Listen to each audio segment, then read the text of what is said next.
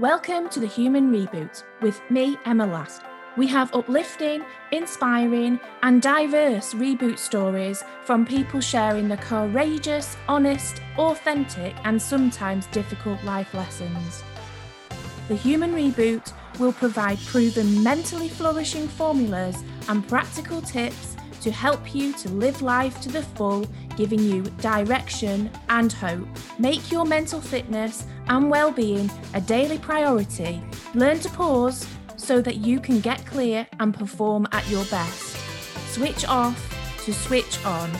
It's time for your human reboot. On the Human Reboot podcast today, I have with me Lee Anderson.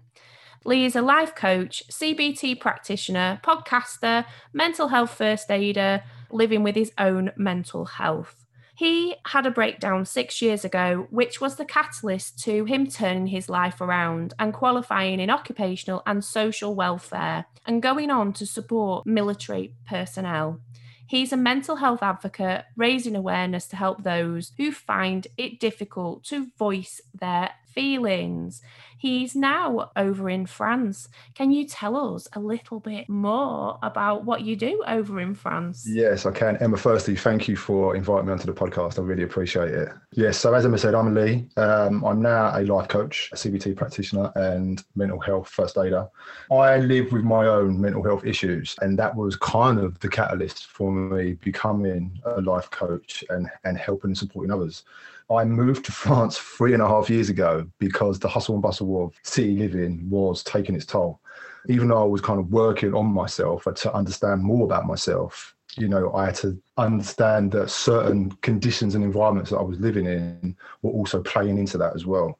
So we made the bold decision to sell up and move to France. And to be perfectly honest with you, it was the best thing we did life has completely transformed. I found balance, and I think more importantly, I've kind of found myself. Uh, I kind of know who I am. Um, I know who Lee is, which is the first time in a very, very long time that I've actually felt that. Oh, that's wonderful to know. So, when did you start life coaching? So, I after my breakdown, I switched jobs. I was already humming and hawing because the pressures of work, I think, added to that. But there was a lot of stuff that happened prior. So I think on reflection, you know, I've suffered with mental health for about three decades. And I think there's only so much that you can take before you kind of explode. And from that point, I had three months of work and I was like, I need to do something about this. I need to change something about my life. And when you're told that you can't do anything and you have to stay and look after yourself, that's when you start to kind of look from look within. So I changed jobs and went into the Army Welfare Service because I worked for the MOD for a number of years. And it was the opportunity that I needed really because it taught me how to see myself internally, you know, my behavior, the way that I thought, the way that I acted. Um, and so I enrolled on their seven month course, learned loads of theory, um, went back into academic put on placement, was given clients, and that really helped me to understand who I was. And it also gave me a purpose. You know, I was doing something for the first time I enjoyed doing, and I was being paid for it. And it was also teaching me how to develop myself mentally, physically, and emotionally. Uh, and it was giving me the tools that I've always searched for. And so from there, the MOD, the government always gives us courses to go on. So, you know, we have courses all over the place. So, on top of the qualification that I got, which included life coaching, counselling, and social work skills, been on care for caring courses, been on additional life coaching courses, um, safeguarding, MARAC courses, you name it, we went on it because we had to be everything. We were like a Swiss Army knife to military personnel. You know, we had to give them as much support as we could emotionally and therapeutically as possible. And that's kind of where it come from. And I loved it. You know, I really enjoyed it. When I went for my own counselling, I was given CBT and that really resonated with me because I was really interested and curious about people and and why they were the way that they were, why they functioned the way that they functioned. And so to, to understand that I could change the way that I thought about myself was amazing because you only know what you know and you just you believe that what you know is the truth um, until someone challenges you and then you know then you kind of think well okay. So that kind of led me down that road into where i am today. And to be honest i haven't really looked back. The mental health side of it came from going online because of the pandemic. It gave me a kind of a, a, a safe space to talk about the part of me that I was understanding about myself. And it just kind of took off from there. It kind of resonated with a lot of people. It started to have a bit of traction. And it was kind of slightly fallen into the kind of style of life coaching that I was doing. Um, and I haven't really looked back since. Fabulous. So tell me about your human reboot story. So I think there was a few when we've talked, there was a few hidden in there um, in your past, but I would love for you to be able to share um, how you feel that you've re- rebooted throughout your life. There was quite a few, wasn't there? I think one for me was understanding where you are in life, understanding what you want from life itself. And I think one for me was was sexuality. I came out when I was 26. I was quite quite old when I came out. I knew there was something different about me, but I didn't know what it was. The environment I grew up in wasn't really male heavy, like wasn't dominated heavily by men. Um, I had an absent father. My uncles kind of stepped in every now and again, but you know it was predominantly women I grew up with. Not that that has any hindrance on my my sexuality, but I think having that kind of figure there, I suppose, added to some of the issues that I had growing up in regards to abandonment and things like that. But in regards to, you know, coming out as gay, it was, for me, it was quite difficult because my perception or what I knew about being gay didn't fit my mold, it didn't fit me. And I felt that if I come out as being gay, I had to change who I was. And I really, really, really struggled with that because I just felt there was a type and I didn't fit into that type. I suppose that was my ignorance, really, um, on reflection, because you're led to believe something, so therefore it is. But it was only when I started to work in the city that I actually really started to kind of see the world as a bigger place. Um, rather than just the, the, environment I grew up in. And then I started to realize that actually, you know, we come in all different shapes and sizes and we all look different, you know, and who we decide that we fall in love with or sleep with is kind of irrelevant. You know, we're just given a label that we have to kind of have. And so that for me was difficult, not only because I had to tell people that I was gay, but also the fact that I'd kind of lived a double life almost. And so you're not divorcing a life, but you're now amalgamating two lives together to become kind of whole. And you're not too sure how you're supposed to talk, what you're supposed to say, how you're supposed to act. But you know that you're a complete, well, I felt like a complete person. For me, I felt complete. I was like, right, people know my sexuality now. It's just another thing about me they're aware of. And once I dealt with that, it was no longer my issue. You know, if someone had a problem with that, it was their problem, it wasn't mine. And there's so much power in that when you start to understand who you are and you're comfortable with who you are. It was kind of it was good because I always wanted to be with friends that I could sit and talk about people that were going to meet, you know, like boyfriends and things like that. And so when my friends knew that I was gay, they had the same as I did. And so we would sit down in the pub and have conversations about, you know, what it was like to be gay. So I was educating them as well as educating myself. So their their view of what gay people were like was changing because here they are sitting with one of their mates who's now told them that they're gay. And so they started to realise that what they were led to believe about people you know people that were gay people was was not actually true. It was it was totally different, um, and so that was quite refreshing because then our relationships changed, but in a really positive way, in a really positive direction. Yeah. Um, and I felt included because I'd put myself on the periphery of all of my friendships because I felt I had a secret. I actually, for the first time in a long time, actually felt included. You know that they were actually they could see me the way that I saw myself, um, and that was that was so it was so lovely actually. You know, just to be sitting with your mates and having people that you'd met come in and go, "Is that your dude?" And they'd be like, "Yeah," and they'd be like, oh, "Okay," or they'd go like, "What do you think about like this shirt that I've got on, or do you think I should get my hair cut like this, or what do you think about that?" And I'm just kind of like, "Why are you asking me?" But it was nice because they were trying. They were they were making an effort. They were they were trying to understand. They were trying to understand how maybe they'd got it wrong before and how they were kind of rectifying their mistakes and how they were changing their perspective on things. And it was that was really cool. And that helped, you know, it really helped because you think to yourself that everyone's going to disown you because you're doing something so bad, but but you're not. Um, and then since then, it's never really been never been a big thing for me. Do you know? It's just been another aspect of who I am. Um, it's never been it's never, never really been an issue. I didn't really lose anybody in regards to my sexuality. If anything, I gained more friends. And so that was that kind of reboot of me as a person um, was quite big, you know, in, in respects of a sense of self um, and a sense of kind of self love, really, as well, I suppose.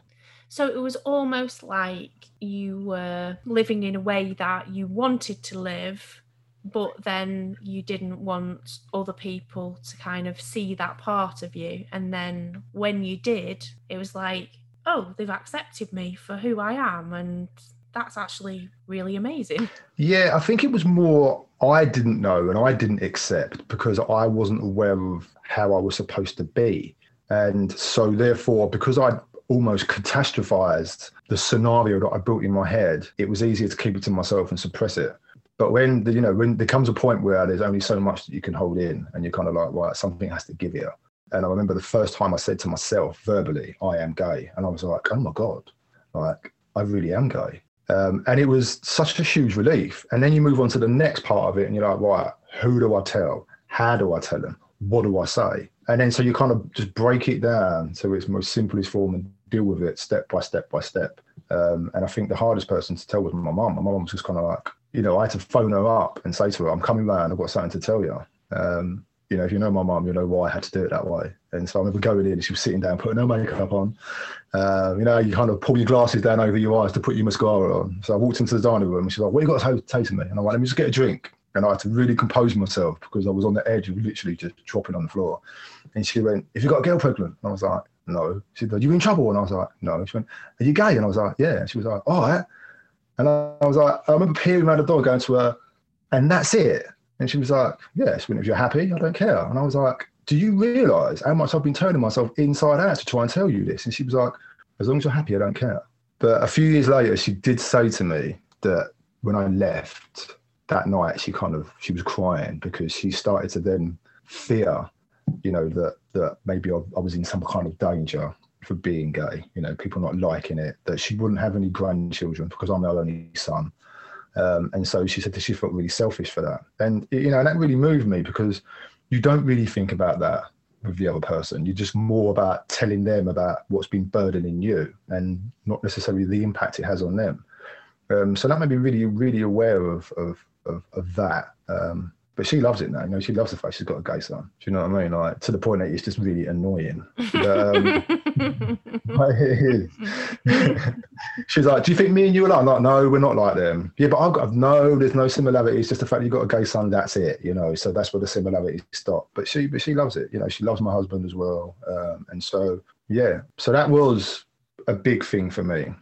But there's stories in, in between that to where I got to now that you know weren't so good it was difficult for me because of the way that I look, the way that I am, and how I how I viewed myself. And that when you do that to yourself, it makes things ten times more harder mm. because it's you that's putting that that that pressure on yourself, and it's you that's making it bigger than what it is. And really, at the end of the day, it is about you, and it should always be about you first. You know, about what you want and what makes you happy, because the only person that can make you happy is you.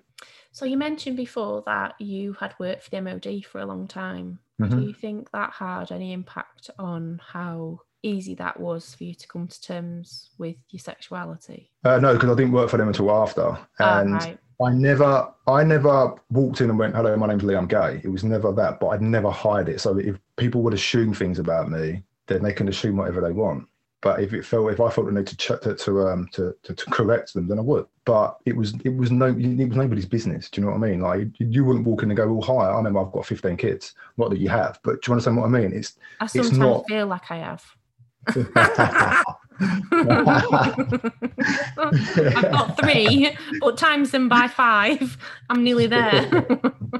What's it like having 15 kids? You know, if so, but but if people did, or I felt the need to correct them, then I would. And then it would be like, oh, um, I didn't realise. I was like, well, why would you? You know, so that didn't bother me. But what it did do was, I remember when I sat in, so you had to go for like a four level interview process to go into the AWS. And I remember sitting in front of the colonel and he was saying to me about something. I'm like, well, you know, as a gay man, and he kind of looked up and he was like, what you're gay and i was like yeah and he was like well i've never thought that and i'm like well, why would you i said like and again i said to him you know you never know who somebody is until you ask them because when you make assumptions about people, you kind of make it an ass of yourself. And so the conversation was, what do you think about gays in the military? And I was like, well, why not? You know, at the end of the day, you're not sleeping with them. You know, you're you're in the military to do to serve your country, to do a job. So why would you look at it any other way? Because at that time it was quite a draconian and they were just bringing in the acceptance of you know lgbt in in, um, in, in the military and that. So it was it was quite a, it was it was a good time because here i was kind of like look i don't see what your problem is. And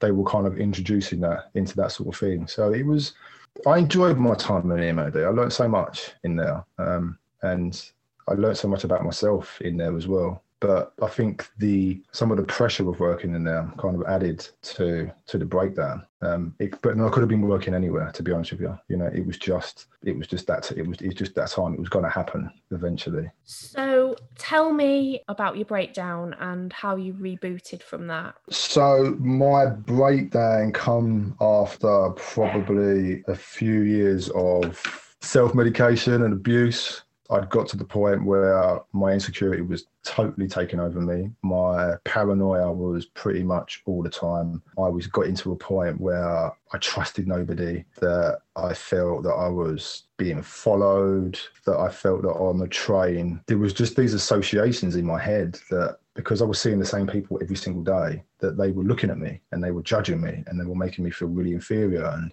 and I'd get off the train and have panic attacks, or I would throw my mobile phone away, or I'd throw my watches away because I felt I was being tracked by them. And mm, the day of my breakdown, I phoned, no, the day of my breakdown, I phoned my mum. And I said to her, Who are you with? And she was like, oh, I'm with so and so. I went, Put her on the phone. And she put her on the phone and I went, How many kids have you got? And she was like, What? I went, How many kids have you got? And she was like, Are you right? I went, Just answer the question. And she went, I've got four. I went, You're a liar. And I banged the phone down. And then she phoned my mum phoned my husband and said to, said to him, like, what's going on? And he went, he went I don't know. Like, I, I think he's fucking he's cracking up. Do you know what I mean? Like, he's been really funny with me. He's tried to snatch the phone out of my hand and everything like this. And I run across the road to the neighbours and all I had was a pair of jeans. And I was banging on her door. And um, she never answered the door, which was really weird to me. And then she looks out of her bedroom window. I was like, "Can you let me in, please?" And she's can't. She's like, "I can't." And Mark's standing at our front door, going to me, "Come in." And then our postman's come around the corner. And he's gone to me, "Are you all right?" And I'm like, "No." And I'm sitting on the corner of my road, cuddling my dog. And I went, "No, he's trying to hurt me." Right. And he's kind of like, "Well, do you want me to find you the police or something?" I was like, "I don't know. I don't know what I need." And I was literally just capitulating in front of his geezer. You know, I was just falling apart. And then I remember phoning an ambulance and then going into the house. Mark was like, look, just come inside, please. So I went indoors and I went to him, don't touch me, stay away from me. And I remember phoning that I was pacing up and down the hall. And he, then the ambulance turned up and I was telling them to fuck off. I was going to them, go away, go away, but they can't because they've got a duty of care. Mm-hmm. And then Mark's mum turned up and then she came in and they were standing in the hallway by the front door and she gave him a mint, right? This is no no word of a lie. She gave him a mint and I was like, why is she doing Because I thought they were talking to each other about me. It was so badly that I felt they were colluding or doing something. So I snatched these mints out of her hand. I'm like, why didn't you offer me one as well? And then I asked her to leave. Yeah. Need to go. I swear to God, you, you couldn't, I, I couldn't even write this shit. So I had to ask her to leave, and she's like, "You're going to be all right." Just, just go away, get out of my house. And like Mark was just kind of like, "I don't even know what's going on here." And so I'm shouting for the letterbox, and my letterbox is like a foot off the floor. So I'm crouching on the floor, going to the going to the ambulance man. Go away! I don't need you. I don't need you. And I'm like, look, we can't leave. We need to make sure that you're all right. And then all of a sudden, something just changed in my brain, and I was like, all right, I'm going to put some clothes on. I'm going to come with you, because I thought if I get in the ambulance with him, when we get to the hospital, I can run away because I felt I then because I felt I was being held captive in my house then. So I thought if I get in the ambulance, I can leave and then I can run away. And I remember getting in the ambulance, and Mark was standing by the door at the front door, and he was just crying. He was just waving. And I got in the ambulance, and they were driving. And I was thinking, they're not going to the hospital. They're going the wrong way. And then the paranoia started kicking in again. And I had a cut on my head. And I went to him, and "You're not going to dress my cut?" And they went, "No." And I went, "But you've got a duty of care to me to cut me, regardless." And he was like, "But you, but are you in pain?" And I was like, "Well, I don't know." I said, but I've got a car, so surely you've got to dress it. And then I started to think that they were in on the act as well. And so this is all going on in the space of like an hour and a half. So I got to the hospital. When I got out of the ambulance, I fell on the floor and I was banging on the window for them to say, like, for them to notice me so they could come out and help me. She was just looking at me, say, like, what is wrong with you? And then they took me into the reception. And I remember this woman from the triage come up and she went to me, you need to, keep, you to be seen. I went, do I have to stay here? And she went to me, no. I went, so I can leave then. I'm free to go. She went, of course. So I run. I just run through this hospital and run out. And I had a phone, a watch, and a credit card. So I threw my phone, threw my watch away, and I kept my credit card because I thought if there's anything, if there's, anything, I can at least get a drink or something to eat. And that pretty much, you know, that, it, that was it. That was I, I kind of that was that was my breakdown. Um, and I ended up sitting outside the church for what seemed like an eternity. Um, I remember this woman stopped me. I was sitting on the corner of the road and I was just sobbing, like literally just sobbing and sobbing and sobbing. And this woman stopped. And this little woman in a car. And she to me, "You all right?" And I went to her, "No." She went, "Can I take you somewhere?" And I was like, "No." She went, "Can I help you?" I went, there's, there's nothing that you can do. Like no one can help me. And she went, but you can't be sitting there on your own. And I was like, there's nothing you can do. Just go away. And she drove off, but she drove back round again. And she stopped and she went, are you sure? And I was like, yeah. Do you know what I mean? There's nothing you can do. And from there, I walked down to this church and sat down at this church and just felt that I felt safe there because I was within the church boundaries. Like, so in my brain, I'm like, right, I'm safe. No one can touch me. Um, and then it must have been a few hours. And then my sister drove past. And then my other sister picked me up. I went back to the house. And then it kind of started from there, really. It was like, we need to get you some help. Um, I went for assessments. They was going to take me into a place called Oxley's, and I was like, "Look, I just want to go to my mum's. Like, I feel safe there. Like, you you haven't got the capacity to take me on, and it's not the right place for me to be. Um, I'd rather just go to my mum's and stay there. I feel more safe there. So I stayed there with her for a couple of weeks, and then slowly went back home because there was so many associations there. Um, I wanted to put a house on the market and everything. Do you know what I mean? And it was kind of like, look, we'll redecorate. You know, we'll shift some furniture about just to kind of make some subtle changes. Um, and I think I started the process then of kind of rebuilding my life uh, and kind of rebooting it, I suppose. And kind of from there, kind of led me to where I am today. So, did you were you diagnosed with anything at any point then with um, around? They were. They so they said to me that I had um, episodes of psychosis. They said that I was there was depression there and anxiety, which I already knew. But they wanted to keep me take me in, and I was like, look, I don't want to come in this place because if I come in here, I don't know how it's going to affect me. You know, like I, I know that if I go home to my mum's and I stay there, then I can work through. Because I was scared they were going to give me medication, and I don't. I don't. I'm not a medication kind of person. Do you know what I mean? Because I become then reliant on something. And so I knew if I went on some medication, I'd never come off it because I'd convinced myself I needed it to function. Um, and so by going home, and I'm, I, I kind of look deep in myself anyway. Um, and I just shun the stuff that I don't want to look at. But I knew that I had to start looking at the stuff that I'd been hiding because that was the catalyst for me being the way that I was and for acting the way that I was. And so you know, I know that I've I've had depression for years. Uh, I know that I've had mental health issues for years. Um, I knew. Then I started to learn about you know attachment, and I started to learn about abandonment.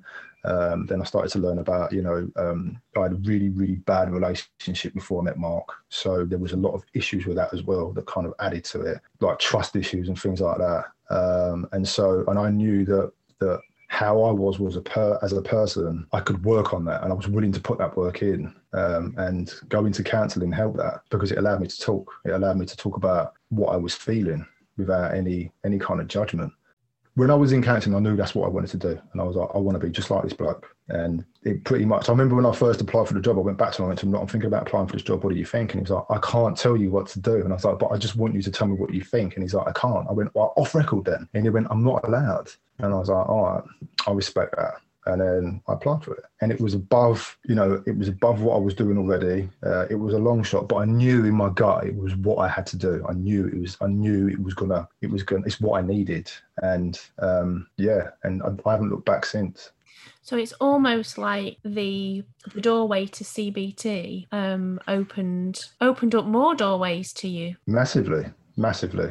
I by understanding who by understanding what I was thinking was then making me feel a certain way and then was making behave making me behave a certain way and I know I had the, the power to change that changed everything yeah and I suppose that almost applying for that job and knowing how much training would be attached to it was almost in some ways in the beginning like almost therapy for yourself to begin with hugely because you know don't don't forget I'd, I'd been off of work for three months. So this happened in late September. So I was off October, November, December.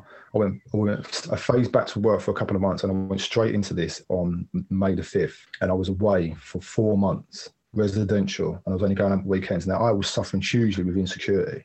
Do you know what I mean? And abandonment. And I didn't trust my husband and all this sort of stuff. So I was going away from home worrying about what was he going to do? What's he got up to? Do you know what I mean? Even though he wasn't, but I'd convinced myself that he was gonna purely based on old relationships. And so I was dealing with that. I was dealing with being on a course. I was dealing with the fact that if I didn't pass certain exams, then I was off, that I didn't have a job to go to. And, you know, I was also going through academic as well, which I've not done for like 25, 30 years. And I wasn't, that wasn't really my strong point. I was learning so much about myself. I was being completely turned inside out, um, you know, and I'm sharing this with 24 other people as well. And I was going through this whole process on my own. Um, and then I was taking it home on a Friday night, crashing into his world for two days, leaving all the fucking devastation and going back to, for another week to learn every day in classrooms and PowerPoints, which absolutely make my eyes bleed. Um, trying to understand my learning styles, um, you know. So, and I was this was I was doing this, and then I'm going through supervision, and I'm having to learn how to to to um, to keep um, reflection notes and stuff, which I've never really been strong, strong at doing. Uh, so, you know, so it was really, really hard, but I knew it was the right thing for me to do. I knew it. Every time I every time I was crashing, I was like, but you're here. This is what you're supposed to be doing. You know, you're supposed to be feeling this. You're supposed to be experiencing this because it's helping you understand. It's helping you get a better understanding of who you are. And so every time I picked myself back up and I was like, remember where you was, remember how far you've come, remember what this is all about, remember the bigger picture. And so that was keeping me going. Um, and it was making me a stronger person, it was making me a much better person. Um, and I was going to an even deeper level of understanding who I was, much to the detriment of my husband, because he was just kind of like, who the fuck am I getting this Friday? Like, who's coming home now? Um, and to the point, it was like, do not come back and start cancelling me. You know, I don't need you to cancel me because my life is all right. Um, and yeah, and so it was the best thing that I ever did.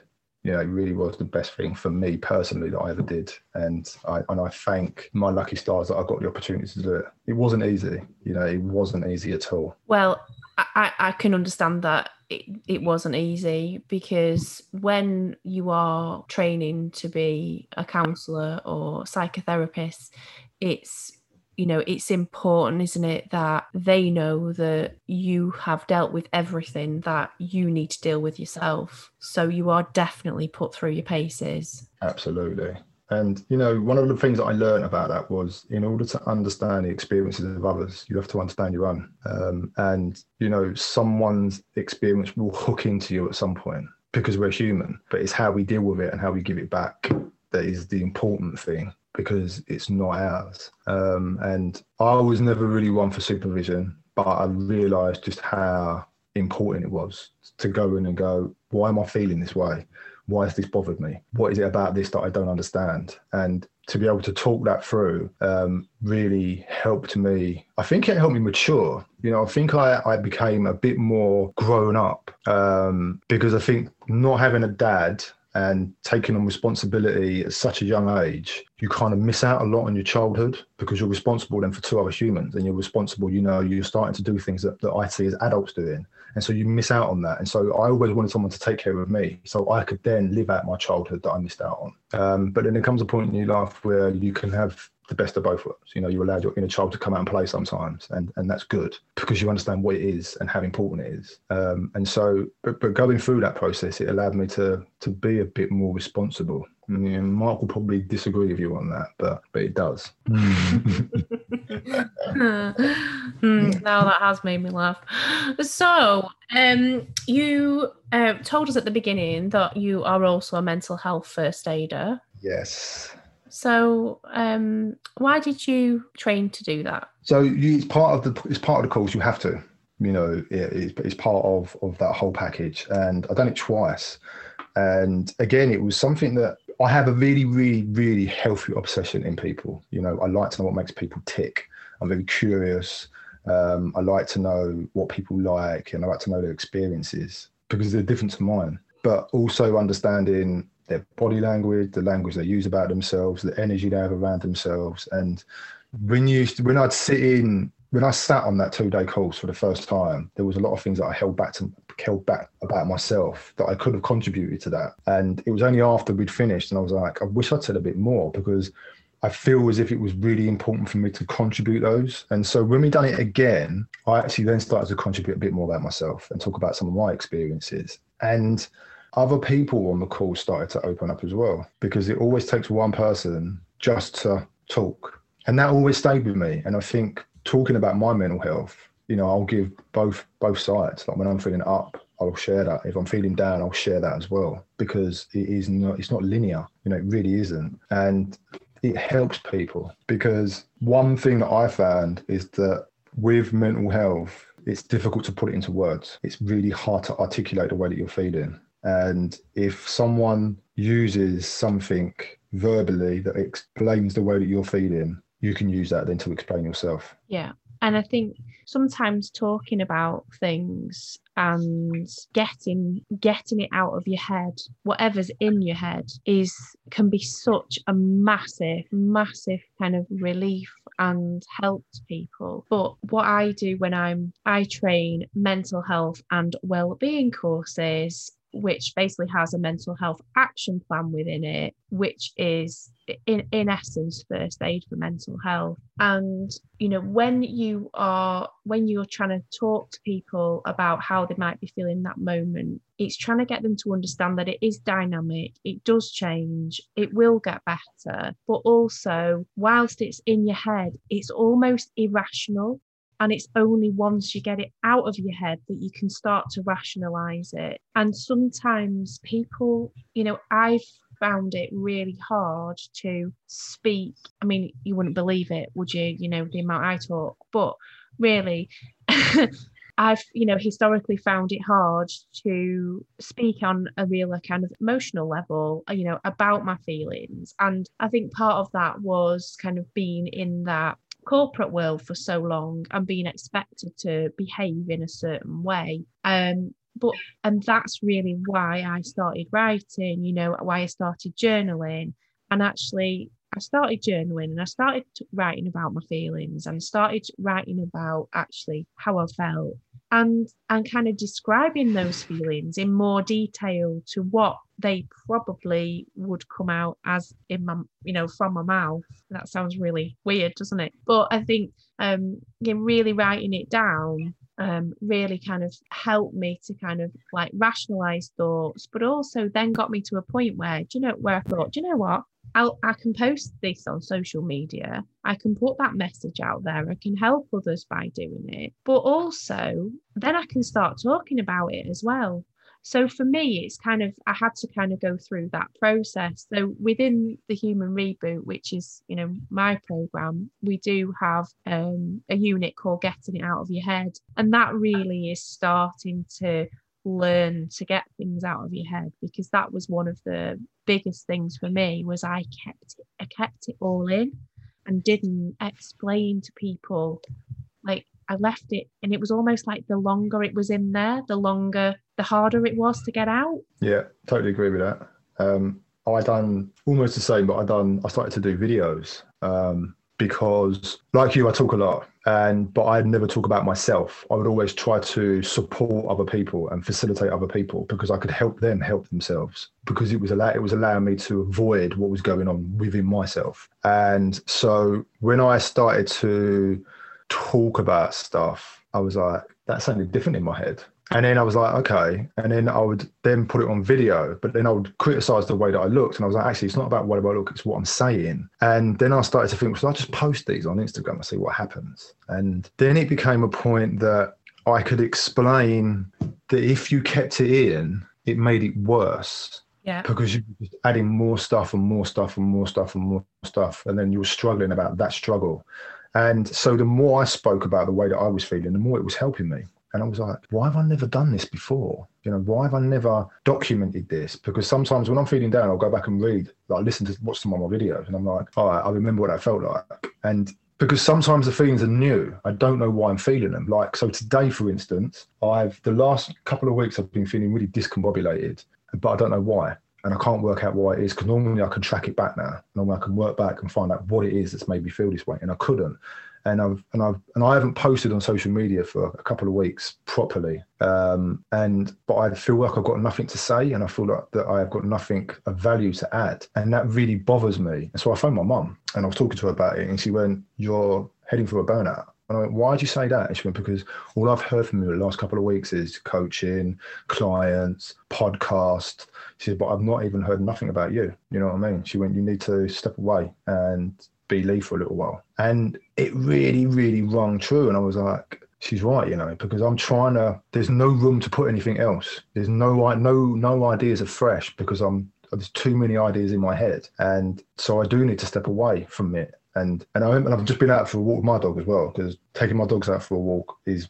one of the most important things to me in regards to my mental health and just being present um, and I remember walking around. Normally, I listen to a podcast on my music, and I never had nothing on at all. And I was like, "She's so right. Like, she's so right. That I just need to kind of step away and reintroduce myself to myself. And then by alleviating everything that's in my head, will allow new ideas to organically grow. And I think it's really important that sometimes how we think we should receive things isn't necessarily all this isn't necessarily the same. Sometimes we have to look for different signs, and I think that feeling of discombobulation was saying to me, look, you need to ease up a little bit, um, and you really need to kind of reinvest in yourself. And sometimes we don't have all the answers and we just you know that is you know a lot of the premise of the reboot isn't it? It's it's all about just pausing just taking a pause step off that hamster wheel and just try and figure out what it is that you need to do to be able to step forward.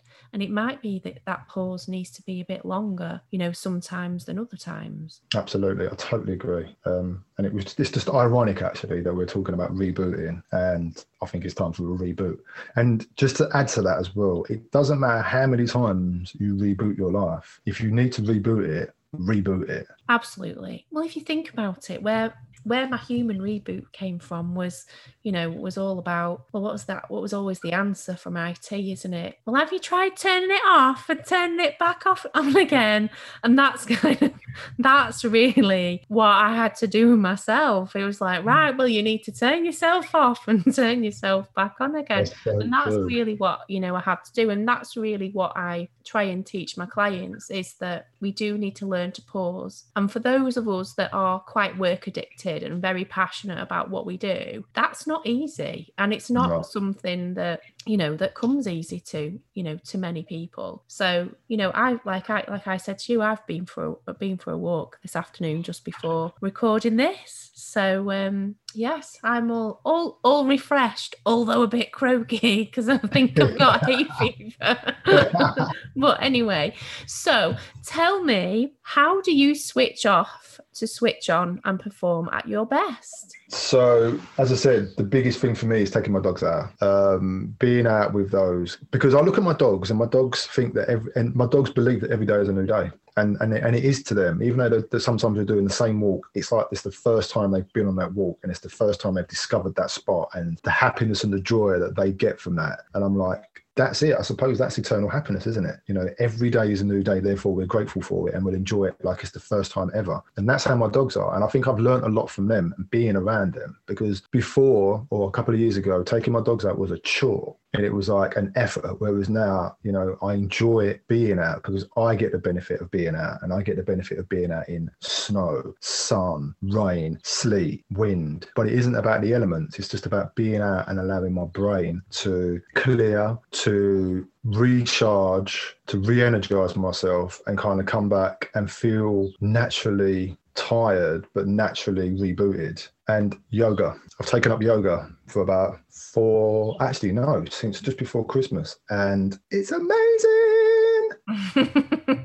I swear to god i have never been so physically fit. Mentally it is just incredible. You know the whole practice of breathing and poses and stuff like that i really really embraced it um, and I try to do it at least once a day, if not five days a week, because it's just the benefits I get from it are unbelievable. You know, it allows me to switch off for that half an hour, 45 minutes, and it's just about me. Even though I've got dogs climbing over me and everything, I'm, I'm, I found the ability to, to drown that out now, which I never had. I mean, my brain was constantly on the go. I was always running at 150 miles an hour, but now I can slow things down, I really slow it down. And the benefits are just incredible. That's amazing. I'm just picturing me um, trying to do yoga with um yeah with a dog jumping all over me. I can't sit down without without mine jumping on me. She's like she's um she's my right hand woman. She really is. But you what is what breed have you got? She's a Cavapoo. Oh bless. She's she's my black dog that keeps the black dog away. Mm. Exactly.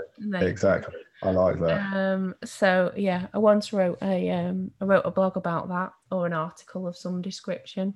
But uh, yeah, but no, but you are right about that. They do treat it as a new day, but it's like I didn't listen to anything on my walk today. I just, you know, went and watched and talked to her and, you know, looked at the countryside and was thinking, this is like, this is, I love this view up here. And, you know, and literally every time I threw the ball for her, I just love how she, like, if it gets stuck in a bush or that a little head goes down and a bum sticks up and a little tail's waggling, waggling and the spaniel in her you can just see comes out. It's just really cute. So, yeah, I know. I, I totally get it. I totally, yeah. A lot of people that don't have dogs won't get that, but those that do, they will absolutely 100% understand that. I didn't get it. I didn't get it as as I you know I didn't before I had the dog, but um I knew that as part of my recovery I needed something that was going to help me to walk every day and would help me get out. And so she's um she's three in October. So I was, you know, well on my way to, you know, being, you know,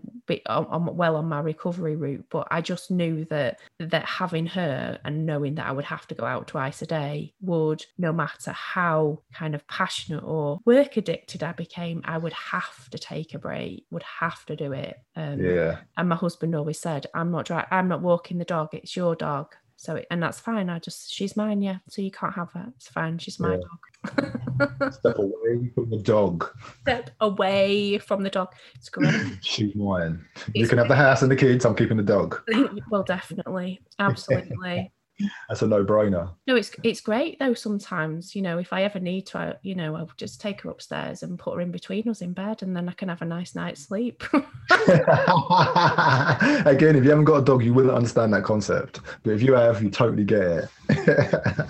um, just in terms of educating our audience, I think it would be great to kind of talk a little bit more around. Um, we talked a bit about kind of mental health first aid, but we didn't really mm-hmm. expand on psychosis because this is something that often comes out in some of the training that I deliver that people are very, very scared by that word and um, feel that people are quite threatening when they're, you know, potentially in that sort of state. Yeah, it's so when you just said that word to me, I was kind of like, oh shit, because it is because then you're for me, it's like I'm I'm going back to think. So when I was in when I I used to experience episodes of psychosis in different situations, and you know, on the train, um, at work, at home, um, even when I was out. But mainly it was it was at home, and I would convince myself that of these really weird things that that someone had broken into my. So we went on holiday once, and I felt that someone had been into my house.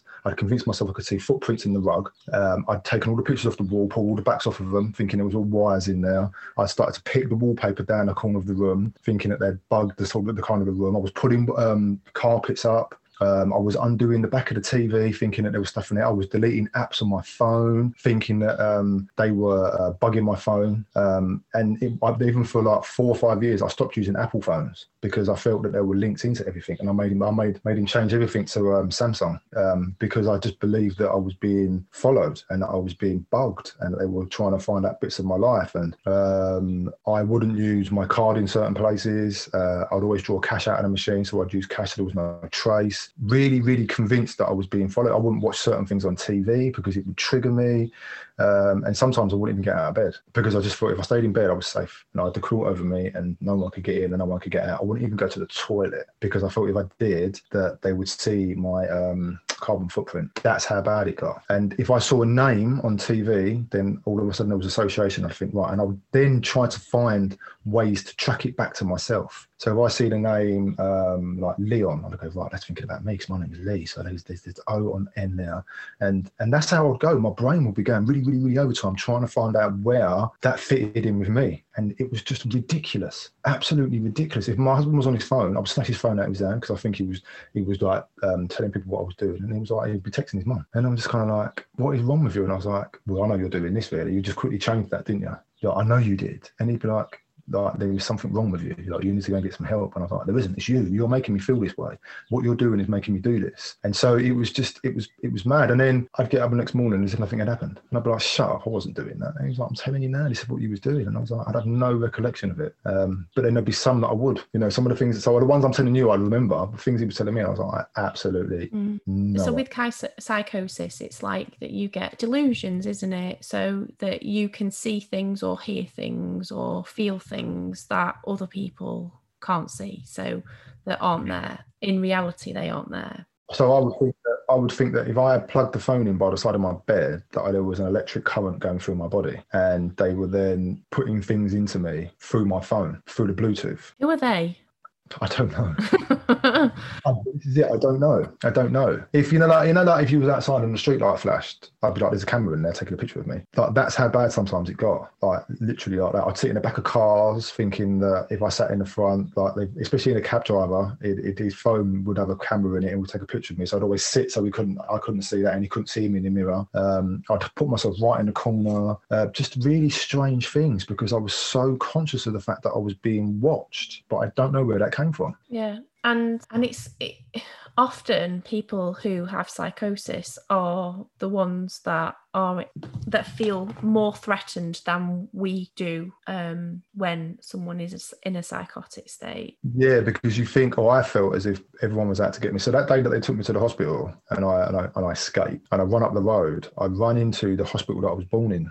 Um, but every time I heard an ambulance, I was diving in bushes and I was hiding behind trees. And I remember getting into the into the hospital, and I was saying to the guy, look, there's my credit card, there's my name. I was born in hospital X amount of years ago. I need you to admit me because I think people were chasing me, people were following me, and he was like, mate, look, unless you've been born here, as in a baby now, or you're pretty much in, you know, the last parts of your life, we can't admit you. It's not that kind of hospital anymore. And I was like, but I need you to because they, they're trying to get me. And he's like, who are they? And I was like, I don't know, but I just know it sounds really mad and it sounds really crazy, but I just need you to help me. And he was like, look, let me phone somebody. And I was like, but there's no one you can phone. And he's like, well, do you have any family? And I was like, yeah, but I can't, I don't know what their phone number is. It's just in my phone. So well, where's your phone? I was like, I threw it away. So I'm saying this stuff to them. So the reality of it is, is that can you believe me? And I'm telling him this stuff saying, I know you're not going to believe me, but you have to believe me. But it's not registering with me that what I'm saying is this guy's crazy. Um, and so I left the hospital and I run up the road, and I felt that every car and van that came down the road was looking at me to stop to throw me in the back of the van. So I'm dodging in and out of traffic. And there was some work being done on the pub at the top of the road that I needed to go down. But I thought everyone was looking at me in the pub because every time I got closer, they stopped working and looked out the window. But they weren't. But that's what I could see. And because it was the road that I wanted to go down, so my brain had already convinced me that you go up that road, they're going to grab you, and then they're going to give them to the people that you're running away from. And the ironic thing was, was the ambulance that picked me up from my house drove past me and I thought they were chasing me. So I run back down the middle of the road in traffic to avoid them. And then I run down this road in the middle. So I thought if I could see a car coming up or coming down, I could hide behind cars. That's how much you're convinced that people were trying to get you. Mm. And there was an old, it's funny, I remember in things now. So there was a, you know, the van, like a day, a daycare van, daycare bus where they drop off old people and pick them up. Yeah. One of them was coming up the road towards me, and I remember diving underneath this tarpaulin and it stopped right next to it to let this old girl get off. And I heard her chatting to the bloke, and she was chatting, he was chatting back to her, and I was in there literally thinking to myself, he's going to see me in a minute, he's going to see me in a minute. And I had to wait for him to leave before I could get out from underneath the tarpaulin and carry on running. And that's when I got to the church and stayed in the church thinking that no one's going to touch me there. Because I'd convinced myself if I get to a church, it's neutral ground. It was, you know, in that sense. So it is you, you're, you're not threatening people threatening you you feel as if people were trying to get you that they're that they're trying to get. And then all of a sudden you have like glimmers of reality, and I'm like, what is going on? Like, why am I thinking this? What is happening? And then all of a sudden you're like, oh my god, like someone's coming up the road, about hide again. And and it really is. And then all of a sudden it will just dissipate. It will go. And you're sitting there and you're just kind of like, I remember sitting in my mom's kitchen after and I was breaking down, like sitting by the fridge, going to get a drink out of the fridge at night time and just crying. And I remember my sister coming in and going, What's the matter? And I was like, I don't know. And she was like, Bruv, seriously, you just need to give yourself some time. Like you just you need you're obviously going through this and you need to just go through it. Do you know what I mean? Like you know you're safe here. Just just just do what you got to do. And I was like, I'm sitting there crying on the floor. She was like, Don't worry about it. Yeah, here's a box of tissues. And I was like, Why are you being so nice? And she's like, Well, why else? Where else am I supposed to be acting? You know, what have you done wrong? And I was like, Well, I don't know. No, I feel like I should be, I'm in trouble. And she was just kind of like, Why? And I'm like, I don't know. And I think people think that you know people think that people with psychosis are people potentially with you know with perhaps you know schizophrenia or um, you know, all you know could be anything, but are highly dangerous. You know, and I think you know there are situations where people have been highly dangerous in those states, but also there, you know, there are a lot of people that have got severe depression that are, you know, that have developed psychosis as a part of that, and and like you said, have p- periods of real lucidity as well. So um, yeah, and also some people as well can have feel completely the opposite as you do, you did, and and um, feel completely and utterly like, well, hey, I'm go, I'm going to go meet the Queen tomorrow, or you know, it, it can be completely the opposite as well, can't it? Know, and yeah, imagine yeah. all these kind of well delusions of grandeur and things like that. So you know, so there is that part of it, but yes um yeah so thank you so much for sharing that because it is a real difficult kind of thing to talk about um you know and you know and labeling yourself as you know crazy i think that's one of the things that is really challenging when we're trying to overcome stigma and things like that because you know how how else do we explain it? Yeah, I think that for me now, because I know me and I've got so much more balance in my life and I'm more self aware and it was who I was. And the only way that we're going to help people that are feeling that way is talking about it. So it isn't about me anymore. You know, that, that part of my life isn't about me anymore. It's about other people. So I'm happy to share that there was a part, there was a stage that I went through thinking, should I be talking about this stuff because of the impact it's going to have on my family? But again, it came back to me. You know, it was, it was, it was, it's, it was about me. It started from me. You know, and therefore it's my mine to share. It's mine to pass on. And you know, I'm quite happy and open to talk about it because I'm kind of over that part that stage now. You know, I still have issues with my mental health, and I always will. But I don't allow that to dictate who I am and I manage that. So therefore, I've taken the power away from that. So I know that if I'm feeling a certain way, I'll sit with it. I'll acknowledge it. I'll understand it, and then well, that's it. Let's let's let's now stop that process of um, thought. You know, let's get rid of those intrusive thoughts and, and move on to something else. With the fact, I'd let it consume me to a point that I'd be stifled. But now I'm like, right, all right, every five minutes, and then you can do one. and and that's how I, I deal that. with it. But, but that is, I mean, but I do because so you know with a full with thought stopping, as you know, you know a CBT technique is is I give it a name. So I call mine Diane, and when she comes, I'm like Diane, is it a fact or are you just making it up? If you're making it up, you can just do one because if it's fact, give me some evidence. You know, let me know where you're going to reinforce that. And so by talking about that in that way, it's making that thought smaller and smaller and smaller because then you're concentrating on well, where is the evidence for this? and then all of a sudden you're thinking about something different, you know, because you're tricking your brain. And so in that sense, and, and when I'm having a bad day, it's not a bad day anymore. It's a bad couple of hours. Yeah. If I'm feeling shit, okay, why are you feeling shit? Well, I just want to feel shit, so leave me alone. Okay. And then I'll go away and think about it and come back and not allow it then to ruin the rest of my day. Yeah.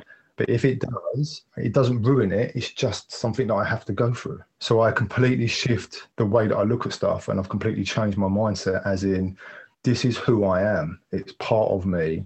So therefore, let it work for me rather than against me. And at that point, I would love to ask you, what is your flourishing formula for living? So, like, what kind of mental fitness tips or mantras or I don't things um, you live by? I never smiled for, for, for, for, many, many, many, many years, I never smiled because number one, I, would convinced myself that I, I, didn't have a good smile. Number two, I had nothing to smile about. But I smile now. I smile a lot. I smile at myself in the morning in the mirror. When I, when I wake up, I will wake up and allow myself to just be, just acknowledge how I'm feeling. And then I'll say to my husband, you know, I did sleep right. I was, you know, morning and stuff like that because I want to start it off in a good. Sometimes I'll get up in a bad mood, but I'll acknowledge that. Um, and so, and I would go to myself, I'd look in the mirror and go, all right, mate, how you doing? And I'd have to answer myself back. Um, as I said, the yoga, some kind of fitness, you know, for me, fitness is a good thing because if I can sweat it out or I can concentrate on um, focusing on myself in a physical sense helps. I stopped drinking. So I've been 273 days sober. Um, so that's really helped. Um, that was always a massive crutch for me, you know, the, the, the, the, the marriage that me and alcohol had um, was never a linear process, let me tell you. but now we've divorced and um, yeah, we've had a, a, very conscious uncoupling, let me put it that way. Uh, and I've not looked back since. And as I said, yoga and dog walking, for me, they are, you know, getting out and, and, and allowing yourself because as I said to you a bit earlier on, it is easy sometimes to not show up for yourself. We're all we're all victims of that, especially if we work for ourselves and you know and we're a little bit of a workaholic. Sometimes it's difficult to think that if we step away, it's going to fall to pieces. But if we stay long, we could be the one that falls to pieces. Yeah, absolutely. Are there any people, books, podcasts that have um, inspired you and uh, helped you along your journey? Yeah, so for me, you know, social media and these little rectangle screens have been the window to the world for me. They really have. They've allowed me to connect with people that I want to connect with, people that have really elevated and supported me, um, people that have inspired me as well. Um, there's a couple of podcasts and the actual people that host now become friends of mine. So there's one called The Waffle Shop, a guy called Taylor. He's really, really good. Um, there's another one called The Mind Your Head Podcast, a guy called Rob and a guy called Tom. They're really good as well. They've become friends of mine. Um, I've started, I don't, I, I, I, struggle to read. I can't concentrate long enough. So I listen to audio books. Um, the Happy Place is another good podcast yeah. with Fearne. Cotton. Um, who else do I listen to? I've read, a, I've listened to a couple of books because obviously being out, I stay out longer as well. Um, so I listen to some of those. People, my husband, you know, he just kind of takes things, it's water for ducks back. I just say to him, right, just listen. You haven't got to really switch on, just listen. I just need to need you as a sounding board. And he'll just carry on doing what he's doing and it will go in one ear and out the other. And that's all I need. And then when I go to him, right, I need you to give me something. He'll be like, what? I'm like, I need your attention. I need you to tell me what you think about this and then he will, and I'm just kind of like, that's not what I wanted to hear, but it's good advice. I have to just go away, digest it. So he's really good. Um, you know, my family's really good. They they they know me now. You know, since since the breakdown and and and you know telling them about how I kind of got there, and they were just kind of like, all right, just just fix it then. Do you know what I mean? So they kind of know me more now. Um, and as I said to you, you know, I'm Lee. You know, one of the best things about moving somewhere is that you can reboot yourself. Absolutely. Thank you so much for sharing your story with us today. And if anyone wants to get in touch with you, what's the best way to do that?